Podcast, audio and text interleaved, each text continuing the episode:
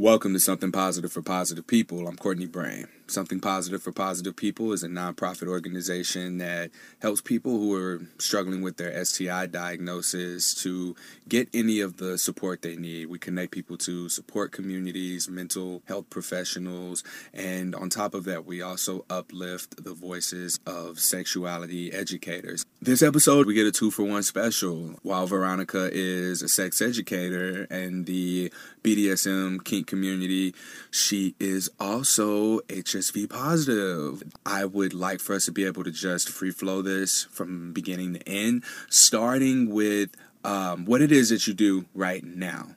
I'm a multi passionate entrepreneur, so I like to go many ways with my endeavors. It's just the way that I express myself and how I live and embody my core values of like freedom and joy. So I am a multi-passionate entrepreneur, which means that I do. I actually have two businesses. I one, yes, help beginners explore kink and BDSM in a really fun, easy, and accessible way. And then my other business, I actually whip business backends into shape because I'm a business operations consultant. So I help businesses be really organized, systematized, and efficient so that they can do what they do best without being dragged down or tied down, so to speak. Oh gosh, I can do BDSM puns all day. Please. Now that you got me started, they're just gonna flow. oh, you think you can show me the ropes? Oh, we need like the sound effect, the cymbal sound effect. You'll add that in for the special effect. we can do that. It's interesting, like those two things. Well, I guess they go together. They actually go together so well. It seems so opposite, but so many times do I take what I teach in my kink and BDSM classes and apply that towards systems because like a lot of people learn to set boundaries hard and soft limits in kink but they don't know how to set boundaries for other places in their lives specifically their businesses especially if you're an entrepreneur. It's like you're working all the time which i get it but it's like little things can be brought over from the kink side to the system side. And then on the flip side, I teach kink in the way that I teach systems. It's very, very structured, very, very like think of me as your kinky tour guide kind of thing because especially when you're new to something, especially when something's new and unknown, you need railings. You need to feel secure before you can kind of just start flying by yourself. So it, it goes both ways. And I love the crossover between both businesses because a lot of the women entrepreneurs that I work with are like powerhouses, naturally take charge women, and they're asking me about kink. They're like, "So you're the only person I feel comfortable with."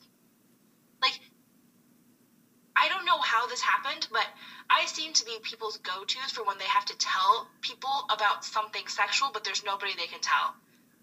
Like when people get a uh, what it's called a V VCH or yeah, a vertical clitoris hood piercing like I've had three people come to me in the last month going, I have to tell somebody this, but I don't know who to tell except for you, and I'm so excited. And this is what happened to me. You're I like, feel so empowered. Yeah, I was gonna say you're like the only person I think that may that may be around them who gets excited for them.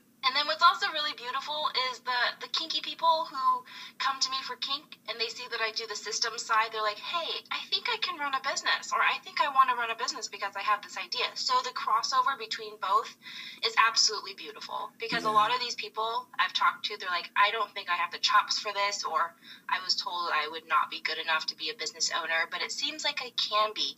Mm. What do you think? So it sounds to me like you found this balance, and um, this could be a misconception, but can you confirm or uh, elaborate a little bit more to me on like a business powerhouse person who has to be this certain kind of way for their business, like strong willed and um, essentially like have dominant traits?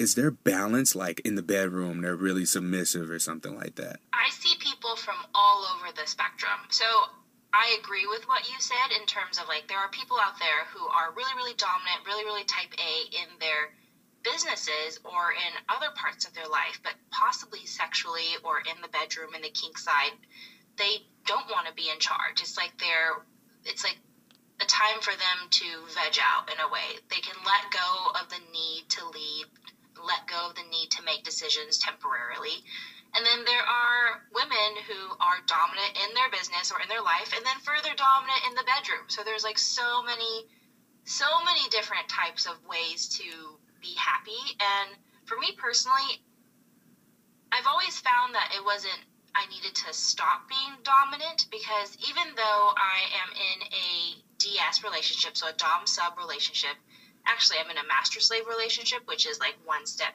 deeper.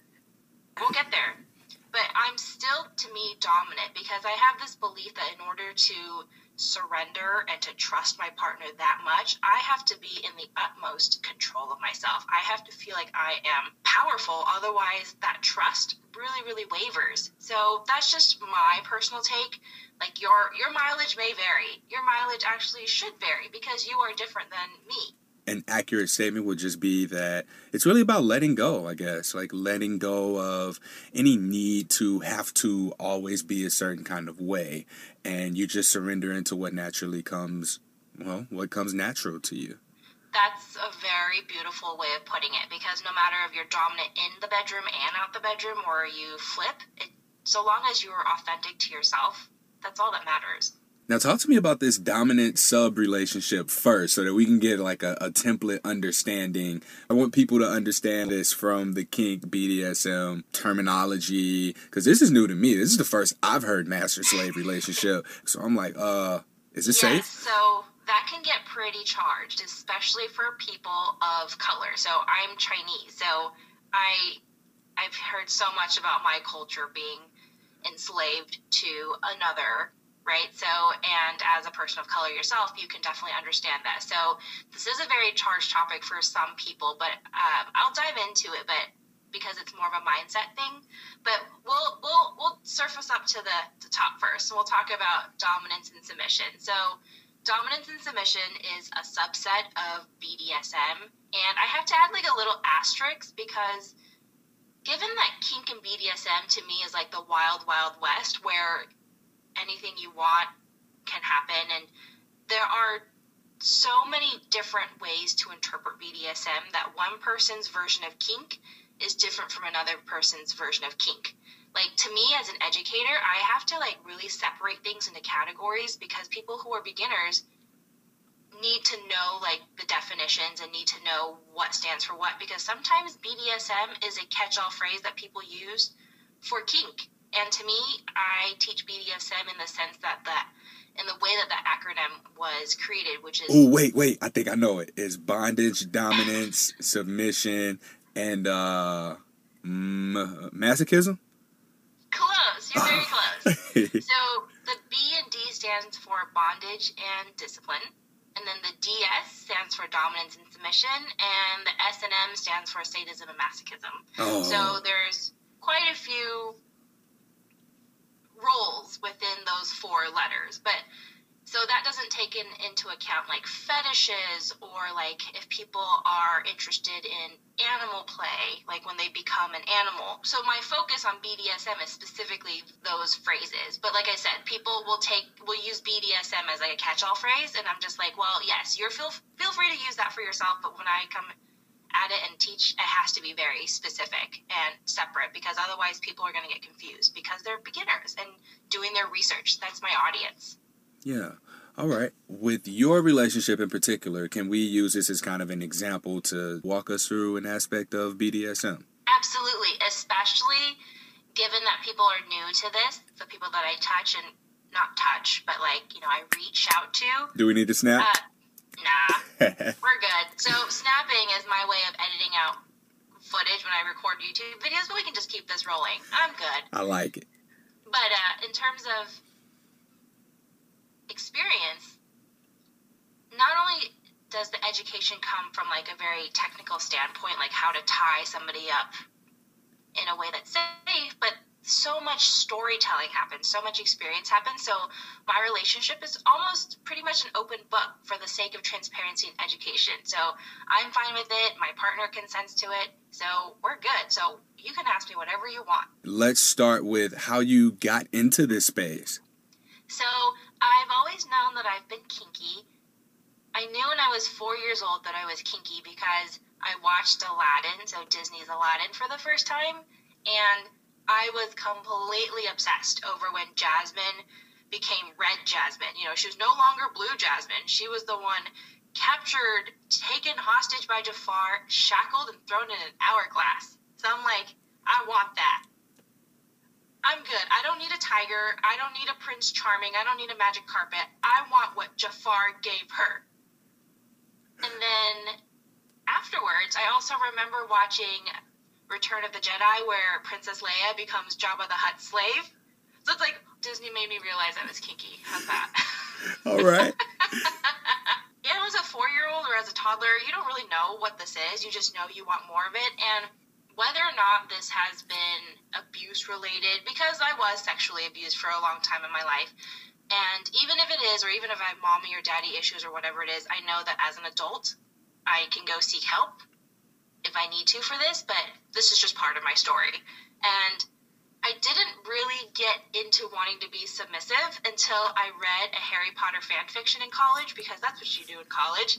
You don't study, you procrastinate, right? So I read this fan fiction where Hermione became a submissive to Snape. And I've always loved Hermione and I've loved Snape. And the fact that Hermione was such a powerful, strong, bright witch, the fact that she could submit and surrender the way that she did, it really spoke to me and that author that wrote that fan fiction lived a real DS relationship herself, so it wasn't just fan fiction like Fifty Shades of Grey started out as. So, yeah, that's like my story in a nutshell. When I discovered that I was submissive and that I really wanted to submit and surrender, this was something that I had to do research on. And of course, ambivalence is like my middle name. I was also taking a feminist studies 101 class at the time. So I'm like, oh my gosh, the guilt is strong. Here I am learning about all the things that these feminists have done to give me the freedoms that I have today, and yet all I want to do is like fall on my knees and submit and surrender. And so I felt really guilty, and I didn't think that I could call myself a feminist until I realized that to me, feminism was the right to choose my own path so I chose to be strong. I also chose to submit, and I chose to just be me. So that's pretty much my story in a nutshell. And going into the kink community here in the Portland area, so I live in Portland, Oregon, that opened my eyes and helped me make so many friends and people who understood me to just be me, to be seen for every facet that I am because to me, kink should add to your identity, never subtract. So you can't be kinky or this because to me that just would suck. So that's why I'm kinky and submissive and feminist. Yeah, and it also works in your business. It's this really cool example for how you do one thing is how you do everything, right? This phase that I'm at in my entrepreneurial career has been very, very healing because my mission with both those businesses, whether or not I'm helping somebody explore and shed the shame for the first time because they found submission through Fifty Shades of Grey, or someone's business back end is a hot mess because they are a chaotic creative. It's like I help them thrive as them. It's like you don't need to change who you are. We just need to find solutions that fit you. I'm very curious to know how were you able to get through that guilt of being a feminist and you know again like was it just understanding what feminism was and that it allows for you the freedom to choose how you want to be? Or was there more to it than just having that understanding that helped you get through the guilt? It took over a year to be honest. So it took over a year to really figure out how to reconcile everything because i felt really guilty I also felt really embarrassed because you have a lot of these people wearing proud feminist shirts, and I'm like, I swear, I feel like one, but I also want to do this. I also want to submit, and I also want to have someone else lead at times. So I think it just got to the point where something just broke, or rather, something just clicked. I can't remember the time, but I'm just like, you know what? I can't live life like this because being kinky is who I am. It's it's a part of my sexuality. It's like saying when you are gay or lesbian, you're just born this way. And I feel like I was born kinky, honestly, because to discover it at such a young age, there has to have been something in my life that dictated this. So it's like this part of me is never going to go away. And yet, I also know that I am a strong proponent for helping other women thrive. So it's like, you know what? Why don't I redefine what feminism means to me? So I sat with it for a good week. Yeah. I went over all my books, went over all the notes that I took, and I just took pieces from what I've learned and I came up with that definition myself. Okay. The freedom to choose her own path. Got it. Now, when you were going through this healing process and learning and understanding and defining it for yourself, were you involved in kink or were you or was the guilt too strong where you were like, "Oh, I really want to, but no," or were you in it and feeling guilty like during scenes? Oh no, this is where compartmentalizing comes in real nicely. It took me exploring kink to really help me shape my definition of feminism because I'm like, I can't choose between the two. So that word choice comes in so much. So because I was exposed to kink, because I had so many scenes and people that I experimented with, it's like I just can't choose between the two. So that's why I'm like, why can't I choose both? why can't I have my cake and also eat it too? I say the same thing. I don't understand that statement. Why have cake if you can't eat it, you know? You finally get through it. You're at a point where you realize, okay, you're kinky. Now, you knew that you enjoyed the submissive element of being kinky. How do you begin to look for the kinds of relationships, play partners? How do you communicate that to others, especially if you're looking for someone to interact with? Yeah, so there's different routes in which you can take. Um, one example would be you're already in a committed relationship, whether with a partner or your partners, monopoly. A monopoly. Hey, I'm in a monopoly relationship, so I'm more monogamous leaning, whereas my partner is more poly leaning. Well, no, I mean like that, if you spell it out, it says monopoly. I know. it's great. It's, it's something that I think about, and I'm like, hey, Monopoly, but it's a game I don't enjoy playing because I'm too competitive. no, so if you are in already a committed relationship, that kind of is easier to deal with in a way because you already have a partner there, somebody that you can speak to. Hopefully, this is the person that you trust with your life and can be really open and honest to. But helping people talk about kink for the first time to partners that may have no idea what's going on can be a little jarring right? Because they might think, oh, am I not doing enough for this relationship?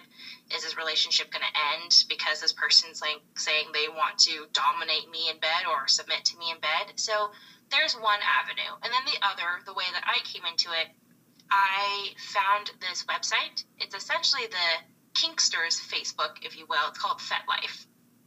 And so FetLife is not a dating site, at least in my humble opinion. Don't use it as a dating site because no, it's just you're setting yourself up to be a prey.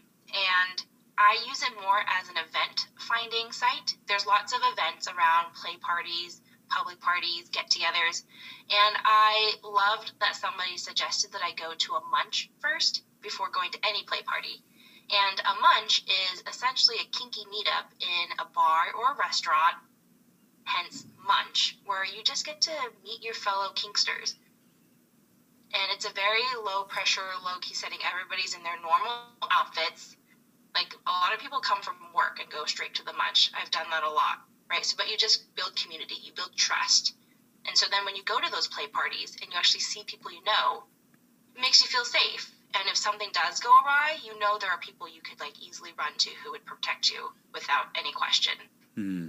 So there's almost like this uh, safe gateway into it, just being able to ease into it by being around people in something that we're comfortable with. Everyone's comfortable going to a happy hour. Yeah, it's challenging to meet strangers, but if you can find events where there's that common interest and get there in front of people who are in a safe space, public, and you're just able to interact with people, it makes walking into the what's the real event called? Do we call it the real event or You can call it a play party, a dungeon party, a party. Dungeon party sounds so cool. okay, so yeah, it makes getting there uh, a lot easier. So, how do you know if you think you're comfortable with something? Let's say you think you're comfortable being tied up and it's hot to you to watch other people be tied up. And then you show up at one of these dungeon parties, you're like, hey, tie me up. And then you lose your shit when the shackles come on. Like, how do you begin to deal with that? I'm sure there are safe words and things like that that just completely end the scene right then and there.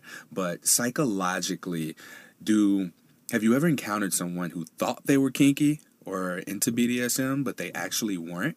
Yes, totally. That happens all the time. And so, depending on how experienced you are as a kinkster, so when I say experienced, meaning you've had the experience of either doing or getting the thing done to yourself, where you know how you'll react. Like, kink brings out a lot of triggers because to me, when you are practicing BDSM, like your logic kind of falls away and your lizard primal brain like takes over. That's the feelings. That's the the need to have sex and reproduce because that's what we were bred to do, right? So it's like you become very vulnerable, especially like me. I mean, I love getting tied up. Bondage to me is a sense of freedom. I don't have to think if I'm doing something right or not. I just am there because like a part of my baggage is like oh, am I pleasuring my partner enough? Or am I reciprocating enough? Am I doing enough? And so then that takes me out of the moment and into my head. So it goes from heart to head.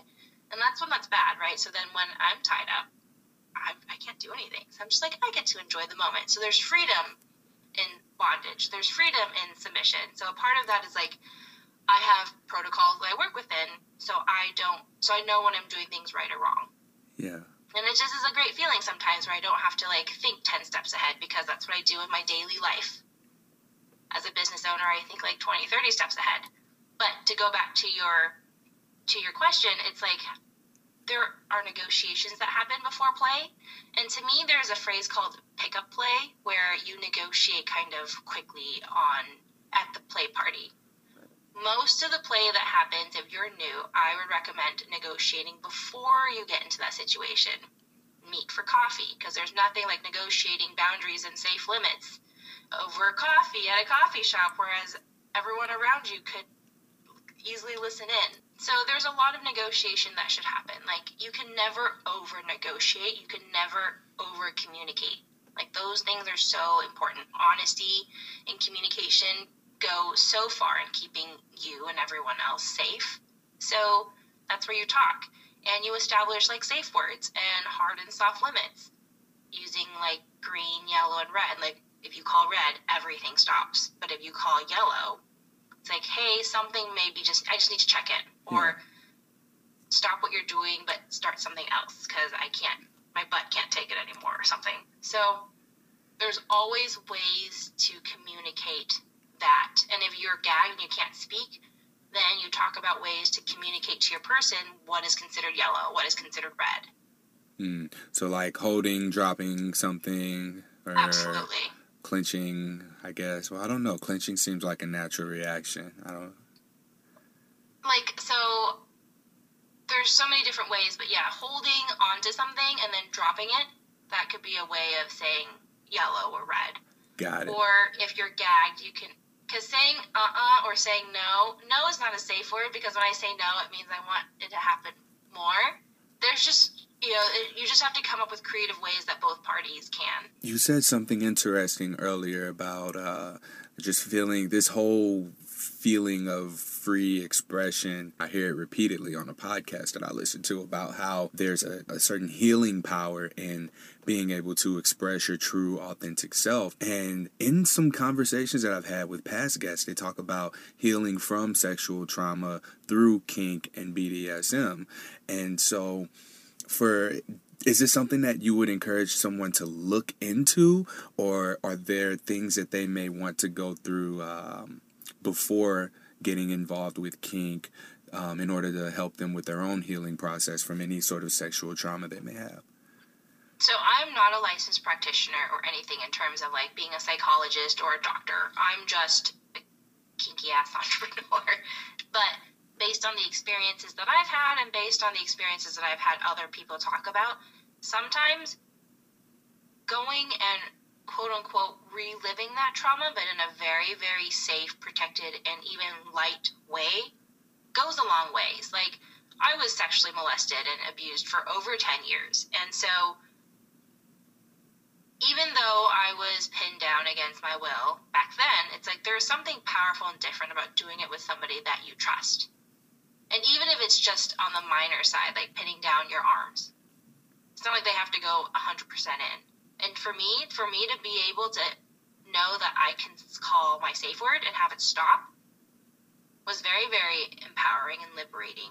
And I've had friends tell me that they've started healing from their sexual abuse past, like they were raped, but they they love engaging in what they call consensual non-consent, so essentially, essentially fantasy rape play. And to them, knowing that they can stop at any time has helped them rewrite their story yeah. in a much more powerful way. But again, I am not a practitioner or anything like that that's licensed.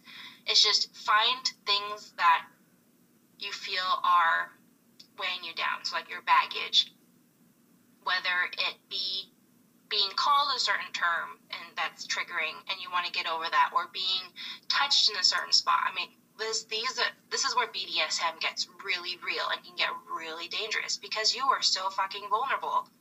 So it's just take it at your own pace mm-hmm. and talk to a doctor about it, especially as a therapist. Even if they may not be practiced in BDSM, it's like they can help you work through that because that's what my therapist does. She's not kinky, at least I don't think she is, but I talk to her all the time about my kink stuff, and I'm like, X and Y and X and Y. And she's like, oh, so this is where she gave me the insight that she's like, perhaps this is where freedom comes in from bondage.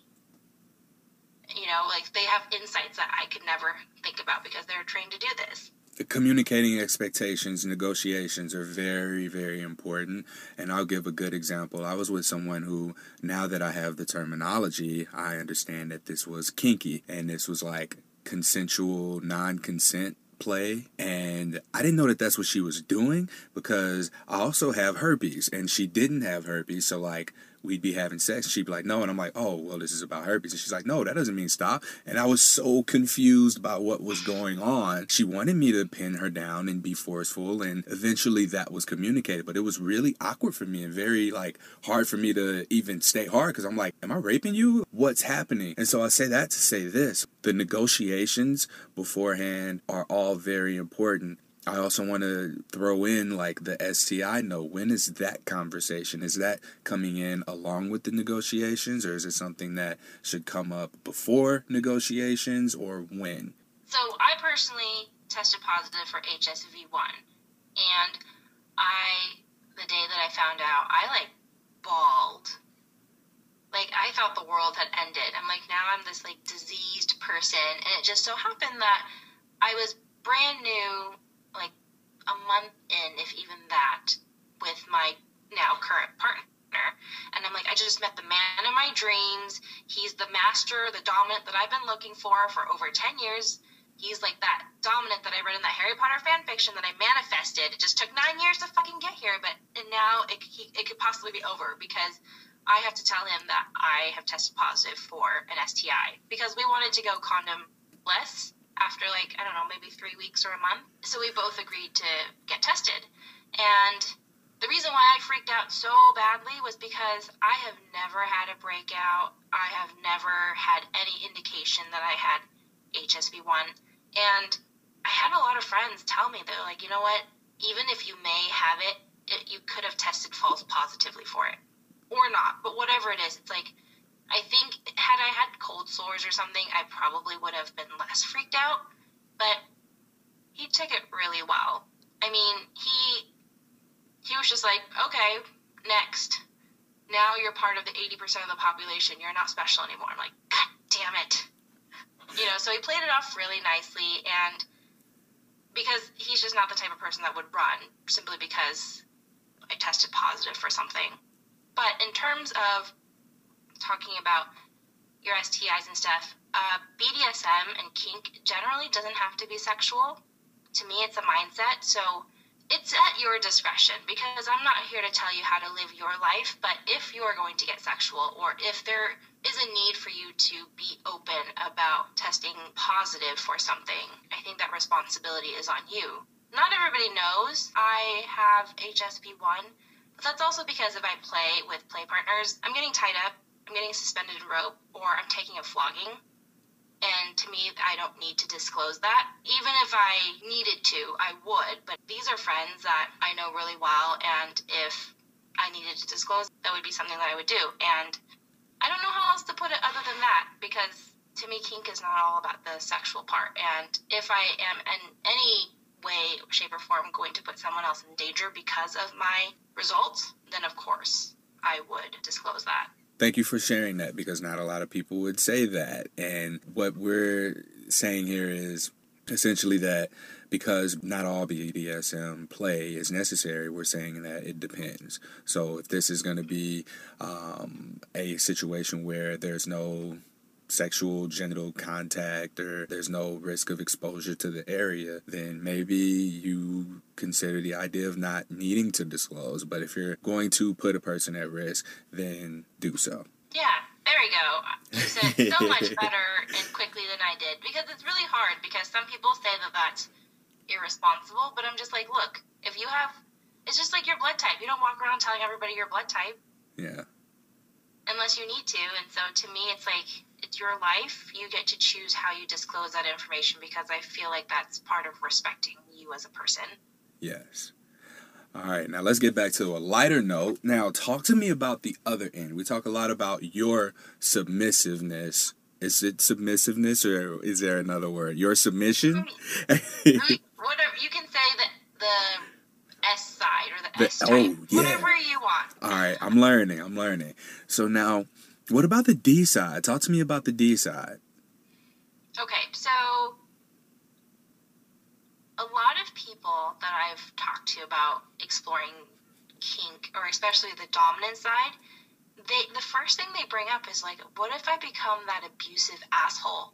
Yeah, I see you raising your hand because it's it's true. Like especially the sadists, people who get off on giving pain, it's like they don't want to be seen as somebody who's an abusive father. They don't want to be seen as somebody who beats their partner. But the difference between kink and abuse is that there is consent. So there's a lot of baggage to let go of on both ends. Like BDSM is this experience about learning to just be with yourself and to explore you for all that you are, and your darker side may or may not come up like the sadist side or the dominant side or to want to have dominion over somebody. And that can come with a lot of baggage itself especially if like you're a person who was raised like i'm not trying to be gendered here but like an example is i know of a man who was raised in a family of really strong women.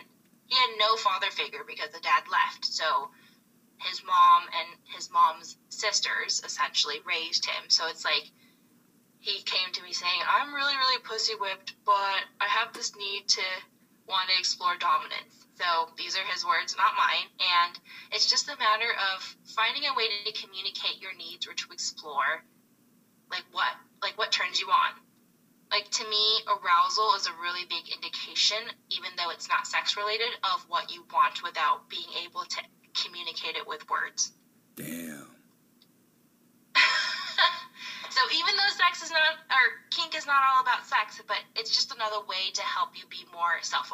And what does that look like mentally? Let's use your relationship, for example. How is your master utilizing his dominance?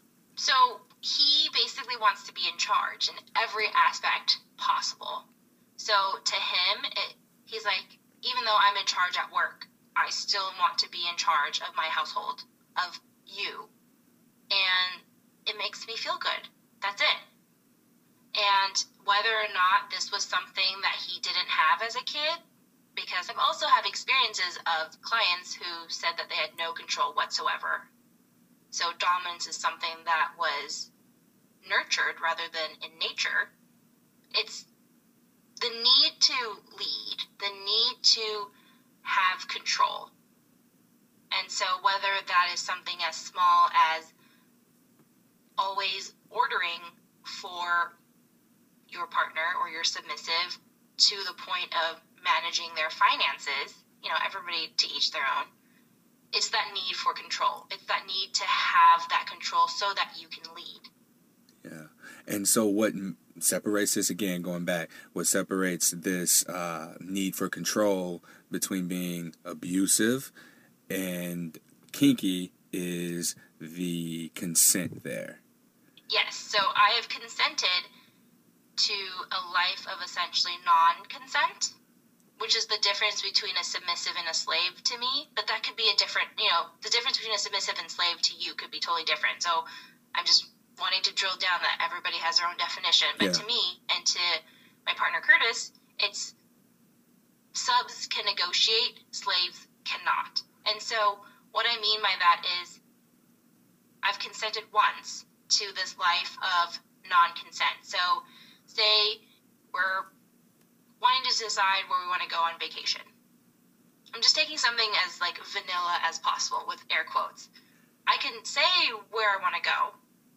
Like I would love to go here. I would love to go to Hawaii. I'd love to go to Fiji, France, whatever. But at the end of the day, he gets to decide where we go.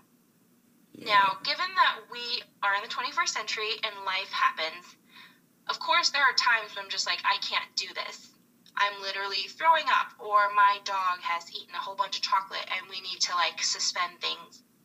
And I need to just do what I need to do to take care of this household, right? So he understands that. So for me to consent to a life of non consent required so much vetting on my part. We both vetted each other to make sure that this was exactly what we wanted, to make sure that he was worthy of my submission. So like I never kneel beneath him, I kneel before him as, in a way, my equal.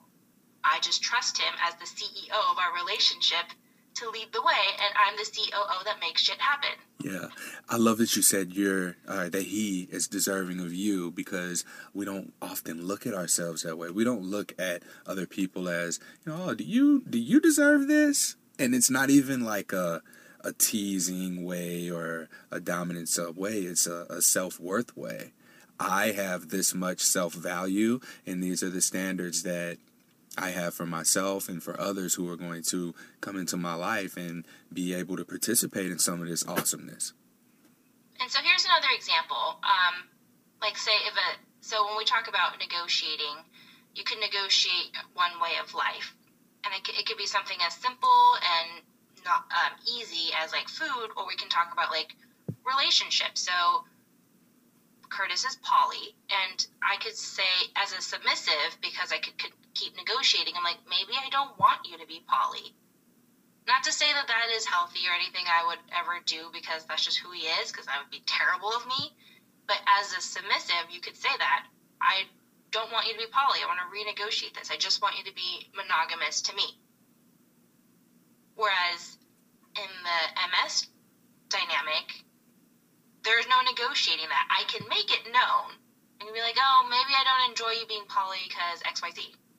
But you see that there's a difference between able to negotiate and not. So, and not to say that I haven't been able to negotiate because he values my life and my happiness and he's an adult, we're responsible adults. If negotiations need to happen, like, oh, I yes, I consent to kneeling for you for 10 minutes a day, but then I suddenly am developing arthritis or I broke my knee because I played tennis or something like that. You know, things get negotiated that way. If he was to say no, then I'd be like, goodbye. Okay. All right. So you can also leave the relationship. You consent to a life of non consent until you no longer consent to that. Yes. So I'm wearing a collar right now, and I don't know if you can see it. I have to get around my microphone. But so he doesn't decide when this comes off. I do. And if this comes off, it would signify the end of the relationship. Uh huh. Well, wait. Do you do you take it off for any reason at all, like showering or anything, or when you change? Yeah. So I take it off once a month to clean it. So he has the key, so he unlocks it and I clean it. And then the other time was when he was trying to fix something on it, or Oh, or this most recent example, I had to have a surgical procedure done, and they're like, no jewelry. But I'm like, what about my nipple piercings? Like, you can keep those. I'm like, okay, great. But you have to take off your necklace. I'm like, okay, fine. Yeah. Because they had to put a lot of things around uh, my heart because I was having I had a colonoscopy, and uh, they were just like, we have to put things around your chest, so your nipple piercings can stay, but the necklace has to go just in case. Okay. I'm like, fine. Yeah. All right. Now this this clears things up for me to understand just how mental it is because there that object has its significance to know okay we're we're we're coming out of this scene this is what's real and if this comes off like we're done and are there other um, instances where there's uh, i guess snaps back into reality from the roles So for us, this is our reality. It's so ingrained into our relationship that it looks like it looks perfectly normal. what I don't know how to say it other than Well, like I would like to stop using the word normal and Okay. use real. So it just looks real and it looks natural. It's just like, oh, it's that. natural. Okay. Exactly. So, I in our day to day life, like I don't wear leathers, I don't wear nylons or not nylons, latex. Like I'm not in any type of BDSM gear. Sometimes I'm shackled to the bed, sometimes I'm not. But he knows I got shit to do for my business, so that's not exactly happening. But it's like it's so natural to the point where if you and I were to meet for coffee, like if you and your partner were to meet Curtis and I, it would just look so natural. But within us, if you were to pay attention or know what to look for, you would see that I always sit to his left hand side. I'm always the one making sure his coffee and creamer are the way that he wants to. I lay a napkin on his left lap before food gets served. I don't take my first bite until he takes his first bite. But it's like all this is so natural because it's just easy for the both of us. This is what we both want. It doesn't seem unnatural. And we have protocol around my parents as well. Like my mom knows I'm kinky, but she doesn't, probably doesn't really know what that means. But just like I do the same thing. And sometimes, like if I happen to sit across from him instead of next to him, he'll like put his own napkin on his lap, right? So it's not like life doesn't continue. He's Hmm. smart that way. You know, we're adults. We can adjust. But at the end of the day, creating a dynamic for you and your partner, whe- whether it be S and M or dominance and submission, it's about figuring out what makes you both happy. So, like, I'm actually writing a book about this soon, so I'm excited to pursue this and talk about this all the time. But it's like, find out what makes you happy in terms of being on the dominance or submission side. So for you, if it's on the dominant side, it's like, find out what makes you happy. Find out what makes you fucking turned on and then have your partner do the same if she wants to explore submission.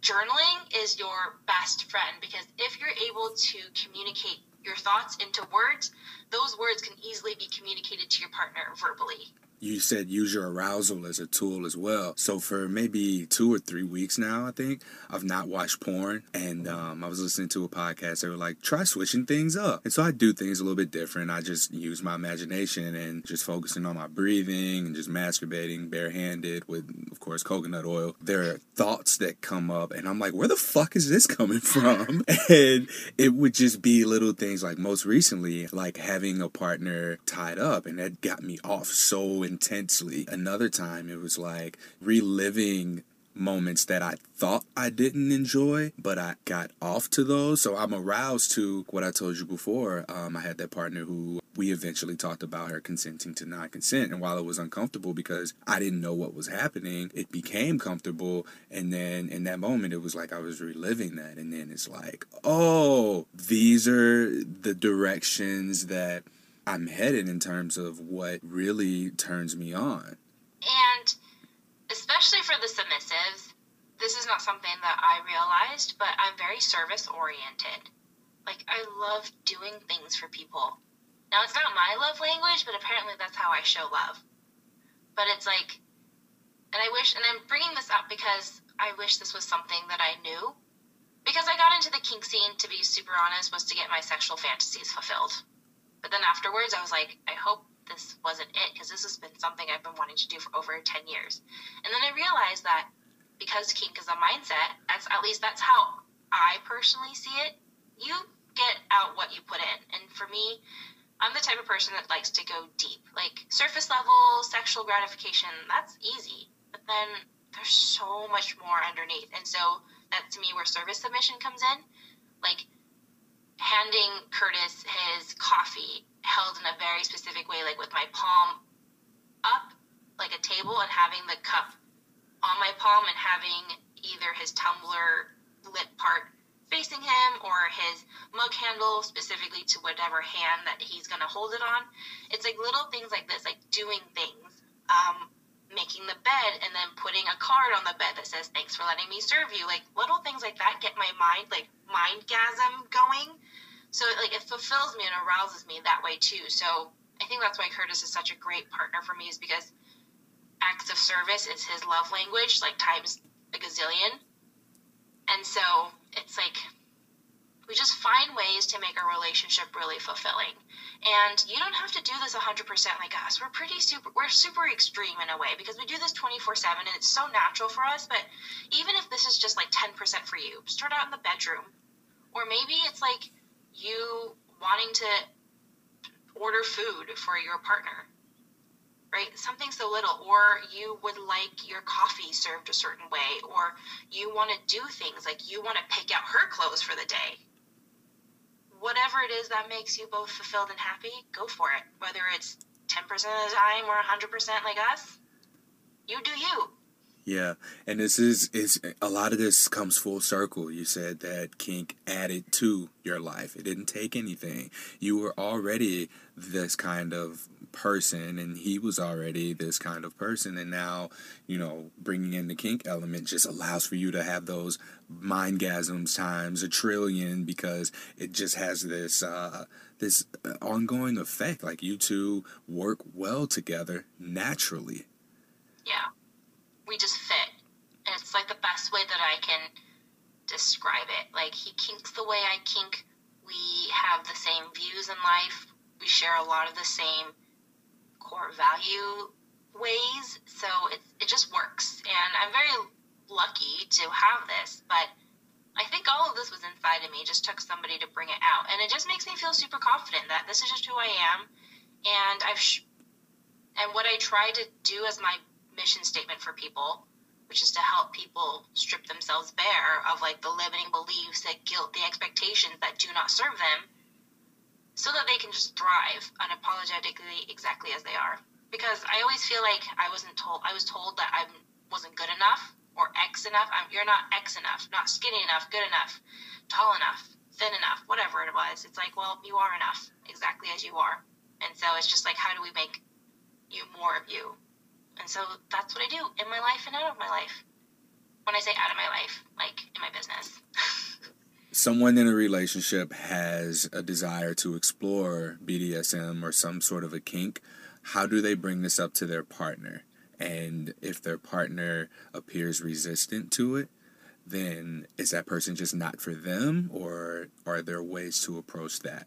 So I'll answer the second part first. Like I said earlier, it can be really jarring to think that, hey, maybe I'm not enough. I'm not giving my partner enough because he or she wants to explore this. And there are lots of success stories where people who don't want the same thing as you do allow their partner like after talking and negotiating like to go out and seek that because like if you really loved your partner you would want them to be happy and if that's not something that you can provide nor want to provide why should you stop them from seeking that out so it's a lot about communication and then if they flat out don't want to explore this and don't want you to explore this, then it really sucks. Yes. So then now the ball is in your court. What do you do? Do you continue to maybe not explore this or do you try bringing it up again later? But ultimately, you have one life to live, so you have to decide what to do with this information. And I've had people leave their partners because this is something that they've wanted but just didn't know how to communicate for over 10 years and they still can't communicate it because their partner is just happy the way it is their other partner so they've left and bringing it up to your partner that's so my favorite way is to always do it from a place of love language focus so whatever your love language is and how you feel loved I feel like that's how the com- conversation should start. And there shouldn't be any alcohol involved because it doesn't help you think clearly. No, people are like, let me just get a glass of wine, get the liquid courage to do this. And I'm like, no, because you're going to have this conversation again. And when you're sober, it's going to suck even more. So it's like, you love this person. I mean, you're in a relationship for a reason. You should be able to bring this up in a way that just makes sense, but in a way that also shows them that they've not done anything wrong or they're not good enough it's just this is something that you want to explore. And if you don't know how to communicate it, you can say like, "Hey, so I read this book, Fifty Shades of Grey," or "I, you want to watch Fifty Shades of Grey together?" And even though Fifty Shades of Grey is not my cup of tea necessarily for what's right and how to kink in the right way, because it's actually very, very abusive and not done correctly. Because there's no really one true way to do kink, but there's one safe way. And that, and that to me is important. Safe, do it safe and do it in a healthy way. And Fifty Shades of Grey doesn't really show that. However, I'm not here to shit on your gateway to kink. So if you've discovered kink via Fifty Shades of Grey or Disney, that's awesome. Or Disney, how can we help you find your path that makes it fulfilling for you? So just have a conversation, have it over dinner, have it before sex, hey, I would really like to try something. I would really like to pin you down. And sometimes just talking about it sparks that curiosity. Like, say, if somebody was sexually abused, like I was, at first I might be like, what the fuck? You want to have me relive my trauma again? But then talking about it or whispering it or just whatever it is that makes you feel connected sometimes was like, oh, maybe this isn't so bad because at the end of the day, I'm with somebody that I really love. But everybody's story is different, everybody's situation is different. So just to me, I'm just like, show up, be raw, be natural about it because that's all you can be. And if that person can't accept you for that, then there's got to be a different conversation to be had. Mic drop. Oh, Veronica, is there anything that we haven't asked you that you wanted to be sure to get out other than, you know, how people can find you and how they can work with you? There's a lot of stereotypes around kink and submission. And at the end of the day, if you're happy, if you're not hurting anybody, if you're not hurting yourself unconsensually or hurting other people unconsensually, or you're not causing havoc or ruining their lives, it's like do you. If you're not breaking any laws and the other people that you're engaging with are fine with it, then you have my permission to continue. So that's pretty much the one thing that I wish people would have said and told me. In addition to all the things that I've discovered, it's like if you're not breaking any laws, if you everyone's happy, just keep doing what you're doing until it doesn't work anymore. Then we all communicate again. So communication, communication, communication, and um, I'll give you the links to my website so you can find me at desireslaidbare.com, which is my kink 101 website, and I also have a YouTube channel tied to that, so you can find me on YouTube as well. And I'm also getting ready to write that How to Explore Dominance and Submission for Beginners book, so that at the end of the day, you'll have created like a unique roadmap and guide that's fulfilling for both you and your partner or partners involved. And so it's going to be like stories of my stories, uh, examples, worksheets, journal prompts, exercises, like you get to actually fill things out. Like I'm gonna be so excited when like the dominant can fill out his side or her side, and then their partner can fill out the submission side. They both like compare and like talk about it. Be like, oh, this works, but this doesn't because of X, Y, Z. So I'll give you the link for people to sign up for that wait list if they're interested in following my journey and buying that book when it comes out. Exciting. All right. Thank you so much. Thank you. This concludes this episode of Something Positive for Positive People. If you liked it, please rate, review, subscribe to, share this podcast. I can be found on Instagram, Twitter, Tumblr, Reddit at H on my chest, or you can contact me through the website now, spfpp.org. That's just something positive for positive people.org. And we use the um, acronym, alliteration, whatever it is, where you only use the first letter of each word in something positive for positive people, and then .org. So spfpp.org. when you're ready and you feel like you do want to consider exploring a dominant, submissive dynamic in your relationship, head over to desireslaidbare.com and you can get on the waiting list for Veronica's book in order to get to a place where you're more comfortable exploring the kink dynamics of dominant and submissive and begin to understand it better like I did. Now, if you're someone who's more advanced, maybe you want to be able to have this as a resource to communicate it to a new submissive or communicate it to a new Dom um, who may be becoming introduced into the space. And once you get that taken care of, head over to Dating Positives and set your mood for flirty and get on there and begin looking for your Dom or looking for your sub and start having fun conversations there. And whatever you do, make sure you do it safely now. so I hope everyone has fun. I hope you really enjoyed that episode. I had a lot of fun talking to Veronica. We brought up some things that I've been able to sit with and just internalize and be able to deal with on my own. So if you listened and you heard that, like that was brand new to me, brand new revelation. So I got some things to work on myself and I'm looking forward to the growth that's going to come out of it. Till next time, stay sex positive.